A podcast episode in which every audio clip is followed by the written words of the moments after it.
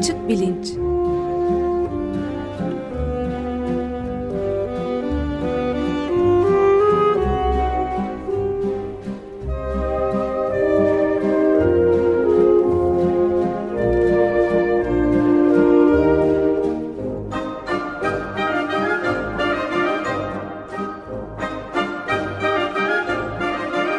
Güven Güzeldere ile bilim ve felsefe sohbetleri.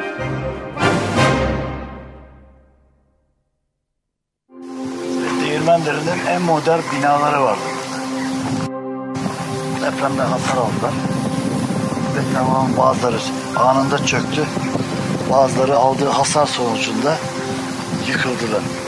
Ve biz günlerce burada kurtulmayı, kurtarılmayı bekledik ama maalesef bırakın kurtarılmayı hayatımızı idame ettirebilmek için bile hayatsal desteği alamadık. Ve depremden iki gün sonra hayatımda hiç unutmam o iki tane delikanlının yaptığını. Erek eden küçücük bir sandalla buraya bize ikmal getirdiler. Su, çay, ekmek, karpuz, battaniye o küçücük sandalar doldurmuşlar. Kürek çeke çeke canları çıkmış. Abi size getirdik bunları diye verdiler. Anlatamam. Devletin yapamadı da iki çocuk yaptı iki çocuk. Günaydın Güven Bey merhabalar. Günaydın Ömer Bey. Ee, dinlediğimiz ses kaydı neydi? Çok çarpıcı. Ee, BBC Türkçe'nin e, Marmara depreminin 20. yılı dolayısıyla hazırladığı bir belgeselden aldım bu ses kaydını. Değirmendere'de, Gölcük'te e, ki bir e, depremzedenin anlattıklarından bir parçaydı. Deprem serisi yapıyoruz. 4 hafta önce 17 Ağustos haftasında başlamıştık. Bilimsel ve mühendislik modelleme kısmına baktık toplumsal, idari ve siyasi yönlerine neler yapıldı, neler yapılmadı buna baktık. E, depreme, e, deprem riskini görmezden gelmenin psikolojik faktörlerini incelemeye çalıştık e, geçen üç haftada. E, bugün de bu seriyi bitiriyoruz fakat çok önemli ve pratik bir takım öneriler içeren bir şekilde bitireceğiz. Çünkü geçen hafta psikolojik faktörlerden bahsederken e, deprem riskine karşı bir şey yapmamanın nedenlerinden bir tanesinin bir bireysel çaresizlik hissi. Yani benim ne mali imkanım var ne bilgim var dolayısıyla ne yapabilirim ki yapacağım yapabileceğim bir şey yok onun için hiçbir şey yapmadan oturuyorum şeklindeki bir düşünceye e, çare olabilecek aslında bir takım öneriler söz konusu. E, bugün de konuklarımız GEA arama kurtarma ekibinden e, bize tam bu konuda bilgiler, eğitimler, e, pratik öneriler verebilecek insanlar. Dolayısıyla böyle pratik bir e, programla bitiriyor olacağız. E, bu ses kaydıyla girdim çünkü 1999 depreminde hatırlayanlar olacaktır. E, en önemli faktör aslında dayanışma olmuştu. Ben de o zamanlar İstanbul'daydım ama mesela tanıdığım insanların bir kısmı arabalarına işte kazma kürek koyup bir takım erzaklar doldurup e, Gölcü'ye doğru yola çıkarken ben bunun belki doğru bir şey olmayacağını o zaman düşünmüştüm. Çünkü teknik bir iş arama kurtarma işlerinde bir iyilik yapayım derken daha kötü şeyler yapmak belki mümkün e, işte para toplama, e, destek kampanyalarına e, ön ayak olma, organize etmenin daha önemli olduğunu düşünmüştüm. Fakat aslında e, deprem e, yerlerine giden insanların e, çok ciddi katkıları ve faydaları oldu. Bunu sonradan e, gördük. İşte bir takım kurumlar öne çıktı. Akut'un ismini mesela o zamanlar çok duyduk e, hatta kurtarıcı kahramanlar olarak arama kurtarma ekiplerinin insanları e, ortaya çıkmış oldular. Biz de bugün e, 1999 Marmara depreminde e, arama kurtarma çalışmalarına katılmış ve uluslararası anlamda da bu tür faaliyetlerde bulunan GEA arama kurtarmanın e, kurtarmadan kurtarma e, ekibinin iki üyesiyle e, konuşmak üzere bu programı yapıyoruz. E, konuklarımız Umut Dinç Şahin ve Betül Fatma Ergün. Hoş geldiniz efendim. Merhabalar. Teşekkürler, günaydınlar. Hoş geldiniz. Merhaba. Yaklaşık ben, 20 yıl aradan sonra tekrar buluşmuş oluyoruz evet, biz de. Evet. Gürhan Bey ve Ömer Bey de bundan e, bir 19 sene önce bir de 20 hmm. sene önce bir araya gelmiştik. Evet. Evet Açık Radyo deprem sonrasında çok önemli bir görev üstlenmişti. Buna da Kesinlikle. şaşmamak lazım. Ben bilmiyordum sizin böyle bir Ömer Bey'le de tanışıklık e, tanışıklığınız olduğunu. E, ben çok kısaca konuklarımızı tanıtıp sözü onlara bırakmak istiyorum. E, Umut Dinşahin Boğaziçi ve Bilkent Üniversitelerinde sosyoloji, işletme ve çevre bilim konularında eğitim almış bir kişi. Çeşitli üniversitelerde felsefe, psikoloji, sosyoloji konularında dersler veriyor. 1994'ten bu yana GEA arama kurtarma ekibinin gönüllü olarak koordinatörlüğünü yürütüyor. Türkiye'deki e, felaketlerin yanı sıra Van depremi gibi mesela uluslararası e, işte Hindistan'da, El Salvador'da, Haiti'de, Japonya'da e, arama kurtarma ve insani yardım operasyonlarını koordine ediyor. E, bunun dışında e, ki profesyonel hayatında bir eğitim ve danışmanlık şirketinin kurucusu 2016 yılından beri de iCorp Risklere Hazırlık Türkiye Bilimsel Komitesi'nin yönetim kurulu üyesi olarak çalışmakta. Betül Fatma Ergün İTÜ ve Anadolu Üniversitelerinde turizm ve felsefe dersleri almış. ODTÜ Acil Durum Yönetimi programına katılmış birisi. O da 15 senedir GEA gönüllüsü olarak e, çalışmakta. Eğitimler almış ve eğitimler vermeye devam etmekte.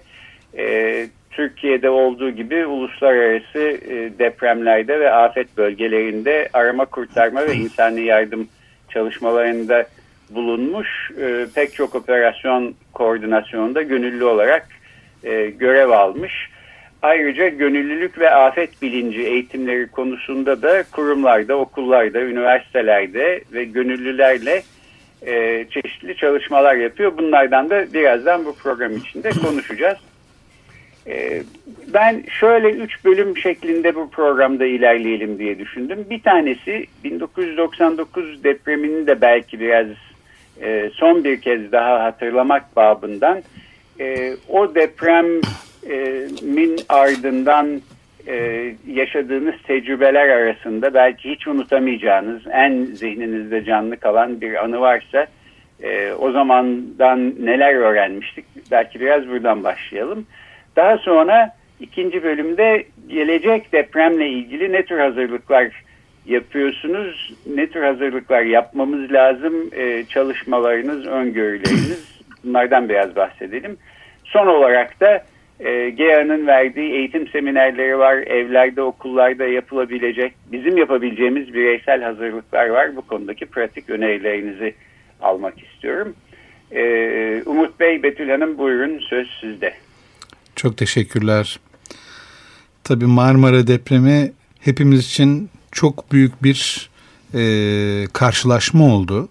Çünkü Marmara depreminden bir hafta önce Sakarya'da bir konferans yapılmıştı. Katılım çok düşüktü. Çok fazla ilgi yoktu. Biz GEA olarak 1994 senesinde başladık. GEA toprak ana demek. İlk başta orman yangınlarına karşı ilk yardım konusunda e, gençler olarak yani 20'li 20-25 yaş, yaşlarında gençler olarak biz de bir şey yapabiliriz. Afetlere karşı, felaketlere karşı hazırlıklı olabiliriz. Tabii ilk başta çok fazla ilgi görmedi. İlk 5 senemiz hazırlıkla geçti sanki büyük depreme hazırlanıyoruz gibiydi. Hiçbir zaman bunu tabii bilmedik ama e, deprem olduğu günün sabahında Ömer Bey demin e, bir belge getirdim. E, Sakarya Valiliği Afet Kriz Merkezi'nin 4 Eylül 1999 senesinde bize çalışmalarımızla ilgili verdiği kapanış belgesi. E, sabah saat 8'de bölgeye ulaştık e, Sakarya'ya çok küçük bir grupla ve orada e, ekibimizin içindeki işte mühendis arkadaşlar, doktor arkadaşlar ilk müdahaleleri yaptık. İlk kurtarmaları yaptık. Tabii e, fark ettik ki daha fazla ekip üyemizin gelmesi gerekiyor. Çok daha fazla kişinin bölgeye intikal etmesi gerekiyor. E, ama ulaşım olanakları, bizdeki lojistik olanaklar çok çok kısıtlıydı.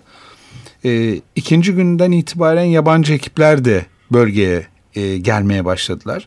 Biz aslında şu an e, bölgedeki afet koordinasyon merkezinin sorumluluğunu aldık yabancı ekiplerin ve e, yaklaşık 10 gün boyunca bölgede e, hem kendi ekip üyelerimizin hem de yabancı ekip üyelerinin koordinasyonunu yaptık. Yani e, rakamlar olarak e, toplam 11 ülkeden 13 ekip vardı. 235 kişi vardı. 35 arama kurtarma köpeği vardı. Arama köpeği vardı. Biz Sakarya bölgesinde çalıştık. Ee, ne yapsanız azdır. Yani ne yapsanız yetmeyecek bir durumdu. Ee, çok büyük karşılaşmalar, çok büyük yüzleşmeler yaşadık. O yüzden anlattığımız eğitimlerin hepsindeki e, bilgiler gerçek bir tecrübeye dayanıyor. Tabii bunu travmatize etmeden anlatmak, drama haline getirmeden anlatmanın çok önemli olduğunu düşünüyoruz. Çünkü e, afetlerde yani bir felaket yaşandığında insan beyni beş tane aşamadan geçiyor. Psikolojimiz tamamıyla bu beş aşamayı tecrübe ediyor. İlk başta inkar ediyoruz. Hayır bu bir deprem olamaz. Benim başıma bir deprem gelemez. Fark ettiğimiz andan itibaren ertelemeye başlıyoruz. Yani mesela bir deprem yaşasak şu an ilk başta inkar ederiz. Bu bir deprem olamaz. Çok kişi bir bomba mı e, düştü ya da bir bina neden yıkıldı? Bir deprem olduğunu insan ilk başta düşünmüyor. O yüzden inkar ediyoruz. Tıpkı iklim felaketinde olduğu gibi bunları da hiç üstüne almama eğilimi inkar ediyoruz. var. İnkar Benim var başıma yani. gelmez düşüncesi gerçekten ve ne kadar bunu travmatik ve dramatik bir şekilde anlatsak da çünkü herkes şöyle söylüyor. Yani siz arama kurtarma yapıyorsunuz, mutlu oluyorsunuz değil mi? Yani kesinlikle mutlu olmuyoruz. Mutluluk nedeniyle yapılacak bir mesele değil arama kurtarma. Yani bambaşka bir duyguyla tanımlanabilir ama buna mutluluk denemez. Çünkü on binlerce kişinin öldüğü bir yerde bir ya da iki kişi ya da on kişiyi kurtarmak mutluluk vermiyor ama onu biraz daha insani sorumluluk, görev, paylaşım bununla tanımlayabiliriz. O yüzden inkar yaşıyoruz, erteleme yaşıyoruz, sonra paralize oluyoruz. Yani bir e, çünkü biz de gittiğimiz bölgelerde deprem yaşadığımızda artçı depremlerde biz de kazazede durumunda oluyoruz ya da biz de o depremi tecrübe eden kişi haline geliyoruz. O yüzden inkar, erteleme, paralizasyon sonra paniğe yol açıyor. Yani ilk 30 saniyede 40 saniyede bir kişi niye camdan atlıyor? Bir kişi niye e, beklenmedik davranışlarda bulunuyor? Aslında bu dört aşamadan geçiyor. Bu süreçleri kısalttığımız zaman ki bunların da egzersizle olması gerektiğini her afette tecrübe ediyoruz. Ee, Marmara depreminde de böyleydi. Çok e, sert tecrübeler yaşadık. Mesela aile iletişim planının yapılması gerekliliği ile ilgili. Ee, çocuğuna ulaşamayan bir polis memurunun yaşadığı veya yakınlarına ulaşamayan insanların yaşadıkları tecrübeler. Bunların hepsi benim gözümün önünde travmatize etmeden e, ama bunu aktarma sorumluluğunu hissediyoruz ve ekibimizde bunu bir e, ortak bilgi şekline getirdik. E, bütün eğitimlerimizde, bütün tecrübelerimizde, sadece Marmara depremi değil, hani Hindistan, Haiti, El Salvador, bütün bilgileri bir havuz haline getirip o tecrübeleri bilgi haline getirip e, yeni katılan arkadaşlarımızla da paylaşıyoruz. Evet. Peki GEA'nın e, bir internet sitesi var ve e, pek çok bilgi içeriyor. Ben e, bu sitenin bağlantısını e, Açık Bilinç Twitter e, sayfasında koydum. Duyurumuzda da var. E, oradan bakmak, ulaşmak mümkün.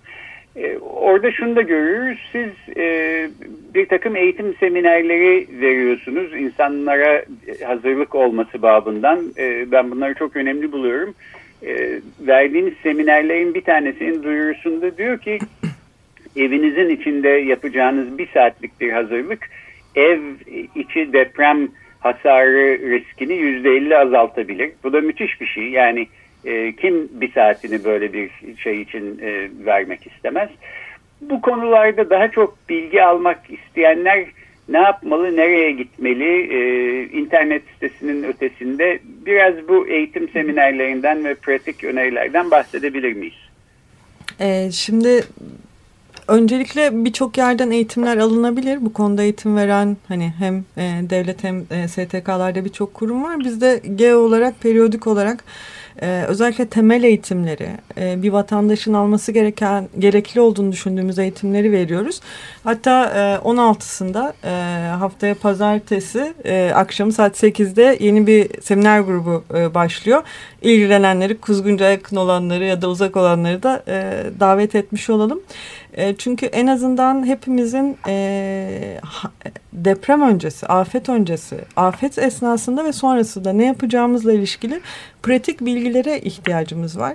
Bunlar çok teknik şeyler değil, çok basit ve e, her yaştan herkese ulaşabilecek bilgiler. Bu yüzden eğitim almak gerekiyor. Hazırlıklarla ilişkili de zaten eğitimlerin içinde de var. Yani birçok yerden de ulaşılabilir.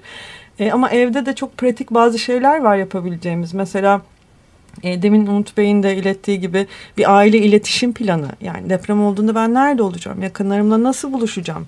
E, telefon, internet olmadığı zaman e, nerede birbirimizi bulacağız? E, mesela bu çok basit gibi görünen ama bir afet zamanında çok e, kritik olan e, bir konu. E, bunun dışında e, evde benim için tehlikeli olabilecek ne var? Ee, işte e, pencereler kırıldığında patlayacak mı? Bir pencere camı eşyaları sabitledim mi? Dolabın yeri nerede? Ee, dolapları sabitledim mi? Ee, kırılabilecek, tehlike oluşturabilecek neler var? Çok basit, e, çok temel birkaç bilgi hayatımızı kurtarabiliyor. Ee, benim e, belki biz e, demin Umut Bey de bahsetti hani niye bu kadar e, eğitim vermek ya da paylaşmak konusunda hassasız? Çünkü çok küçük bir bilginin çok küçük bir bilginin bir insanın hayatının akışını tamamen değiştirebileceğini gördüğünüzde o bilgiyi herkese ulaştırmak istiyorsunuz. Konu aslında e, biraz e, bu. Mesela kritik konulardan bir tanesi depremde en fazla hayatımızı hayatını kaybeden kişilerin e, bulunduğu yerler kaçış noktaları. Mesela merdivenler, koridorlar. O yüzden deprem olduğunda koşma, kaçma e, pozisyonunu değiştirme. Çünkü depremle ilgili üç tane e, soru sorabiliriz. Mesela bir deprem yaşandığında depremin e, merkez üssünün neresi olduğunu bilmiyoruz. Bilmiyoruz. Ne kadar süreceğini bilmiyoruz ve büyüklüğünü bilmiyoruz. Ben büyüklüğünü bilmediğim, e, süresini bilmediğim ve merkezinin neresini olduğunu bilmediğim bir depremde İstanbul'da tecrübe edersem e, derim ki hani 7 plus olabilir. E, 45 plus olabilir yani süre olarak. Ve benim şu an hemen altımda olabilir. Çünkü bir deprem başladığında onu bilemiyoruz. O yüzden insan fiktif olarak, kurgusal olarak diyebilir ki ben kaçacağım, çıkacağım. Mesela Marmara depreminde İstanbul'da yaşamış kişiler kaçmıştım, e, çıkmıştım. kaçmıştım, çıkmıştım, asansöre bile bindiydim diyebilirler. Hayır. O Marmara depremi İstanbul merkezi değildi. değildi. Aynısını Nepal'de gördük. Mesela dünyanın en riskli şehirlerinden bir tanesi Katmandu'dur. Ama mesela Nepal'de yaşanan deprem, büyük deprem Katmandu'da olmadı, Gorka'da oldu. Yani yaklaşık 100-120 kilometre ötedeydi merkezi, epicentri daha uzaktaydı. O zaman ben ona Katmandu depremi diyemem. E, Katmandu'da bu depremi yaşayan kişi de eğer ya bu Katmandu depremiydi ben de çıkabildiydim derse eğer e, o yüzden mesela biz bu konuda çok ısrarlıyız. Herkesin tatbikat yapması lazım. Tatbikat bir tiyatro e, provasına benzer. Provada ne yaparsan oyunda da onu oynayacaksın. Hmm. Yaptığın hatalar. O yüzden herkesin evinde bir deprem e, tatbikatı yapması ailesiyle birlikte. Ya şu an deprem oluyor ne yapardık deyip koşmaması, kaçmaması ve cenin pozisyonu alarak davranışlarını refleksif hale getirmesi gerekiyor. Yani ben deprem olduğunda mesela aynısını bir yurt dışı operasyonunda yaşadık. Tam e, içeriye girerken artçı deprem oldu. Yani cenin pozisyonu aldık, kaçmadık. Çünkü kaçmaya başladığınız anda e, kendinizi riske atıyorsunuz. Yani siz kaçarken Ve başkalarını da belki. başkalarını da riske atıyorsunuz kesinlikle. E, ben de e, ufak bir parantez sorusu sormak istiyorum. Biraz önce konuşurken e, Umut Dinçay'ın e, şeyden bahsetti.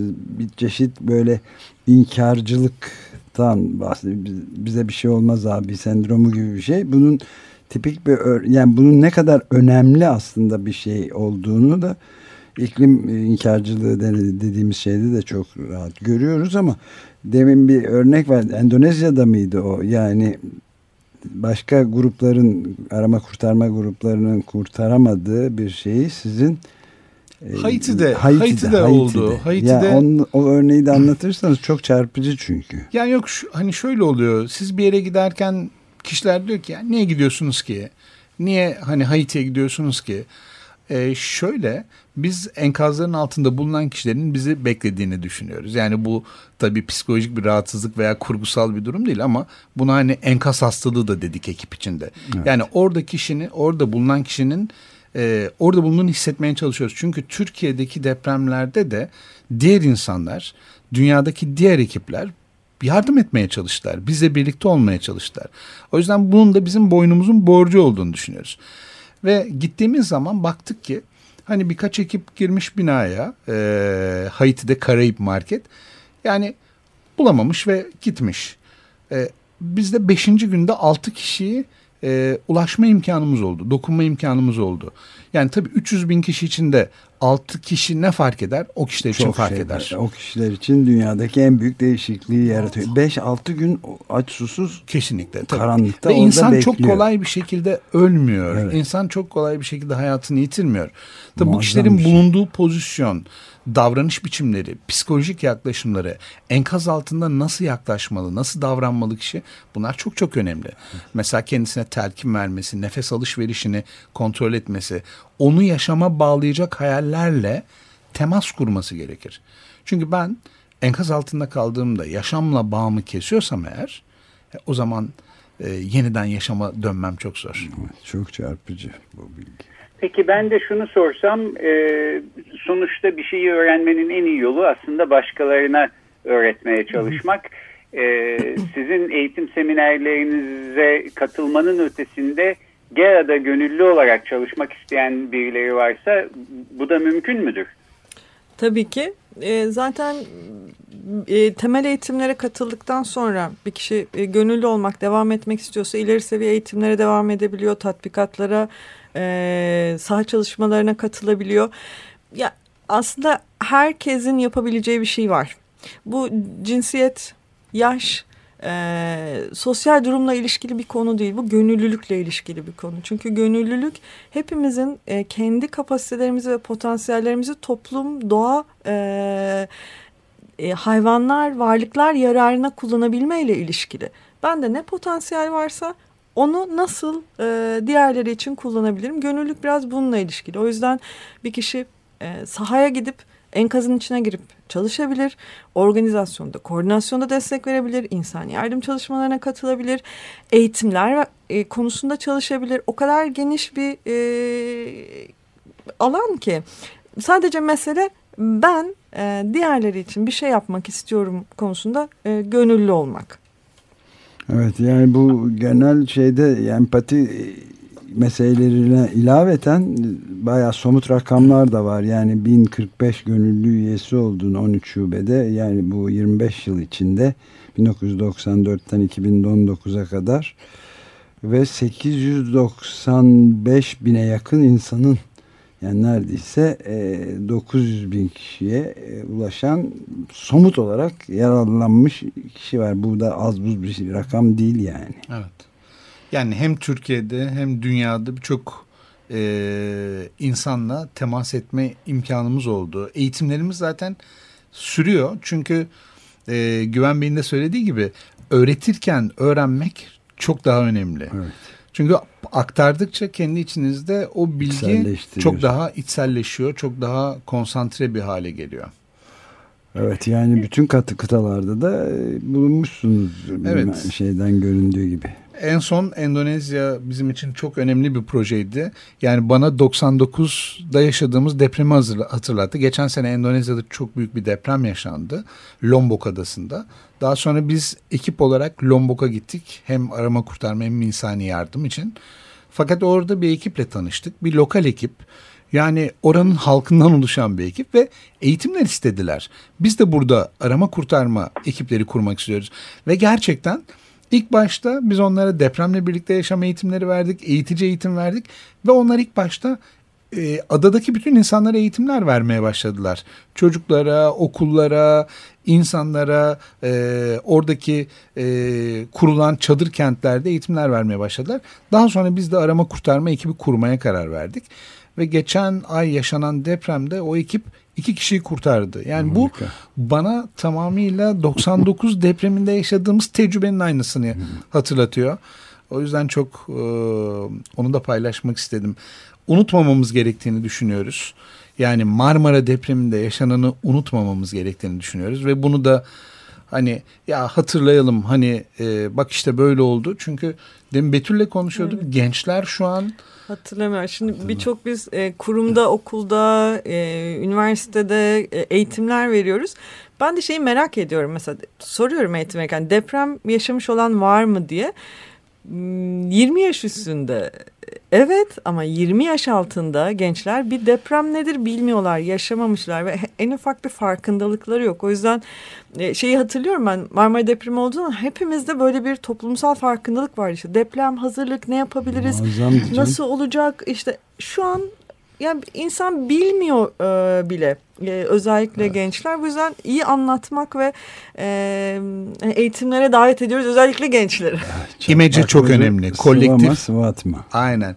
İmece çok önemli. Kolektif çok önemli. Kolektif hareket etmek çok önemli. Gönüllülük çok önemli. Birlik çok önemli. Toplumsal e, birliktelik, dayanışmanın çok önemli olduğunu düşünüyoruz. Evet, bütün bu verdiğiniz bilgiler de e, çok önemli ve çok faydalı. Teşekkür ederiz. Ben de şöyle birkaç cümleyle bitireyim.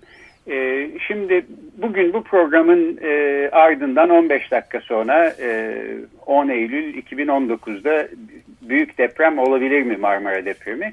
Olabilir, elbette olabilir.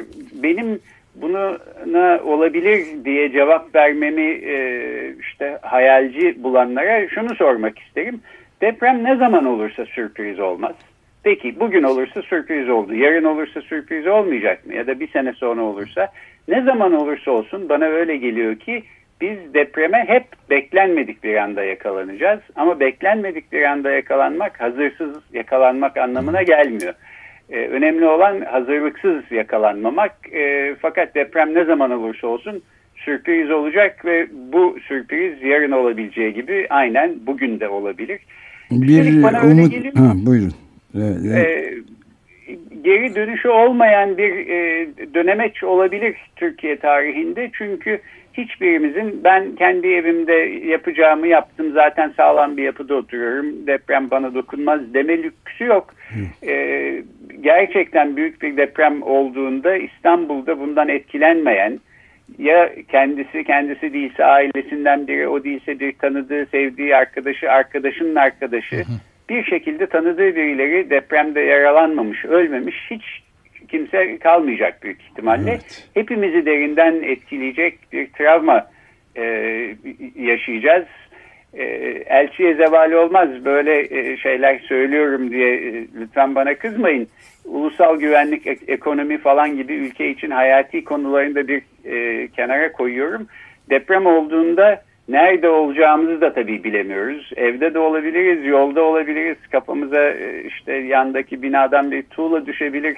Bir kahve içmek için bir kafeye girmiş olabiliriz. O kafe çökebilir. Kesinlikle. Ee, şu an için ülkenin çok çok ciddi bir konusu deprem riski gibi gözüküyor. Ben giderek e, son birkaç haftada okumalar yaptıkça buna kanaat getirdim. Umut Dinçahin'in de e, bir, bir ilave etmek istediği bir şey var galiba Güven Bey. Tabii ben de şimdi aslında sözü konuklara bırakarak son söylemek istedikleri neyse e, programı öyle kapatalım istiyorum. ya biz yaşanan her acıdan sonra her kalbimize çünkü bir kurtarma ekibiyiz. Ee, yaşamı tehdit eden her şey karşısında çok büyük bir ızdırap duyuyoruz ve bu ızdırabı da yani bir şeyle bir bir tepkiyle, bir eğitimle ya da yapabileceğimiz yapıcı bir şeyle tamamlamak istiyoruz. Biliyorsunuz e, Emine Bulut katledildi. E, biz 14 Eylül Cumartesi günü saat 11'de kadınlar ve çocuklar için bir ilk yardım eğitimi yapacağız. Ve bunu da periyodik olarak yapacağız her ay.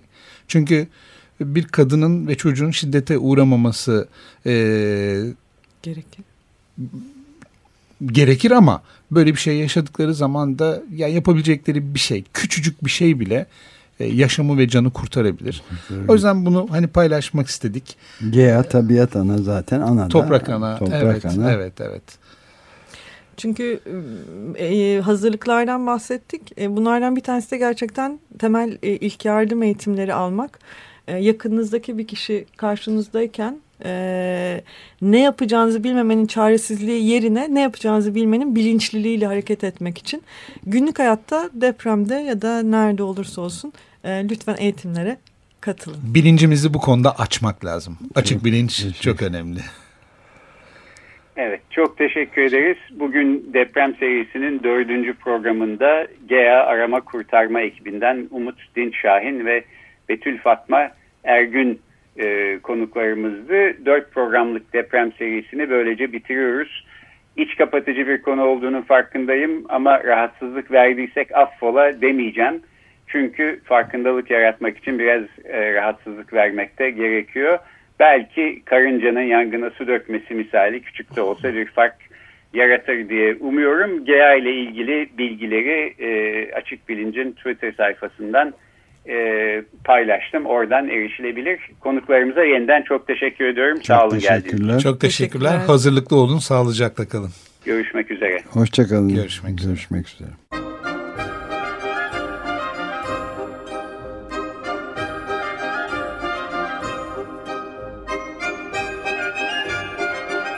Açık bilinç.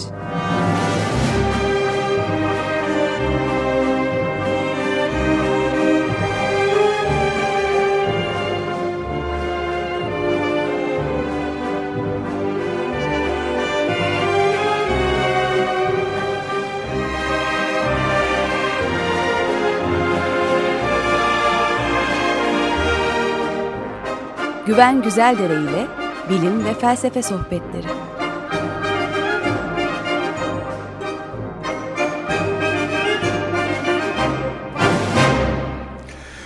Açık Radyo program destekçisi olun.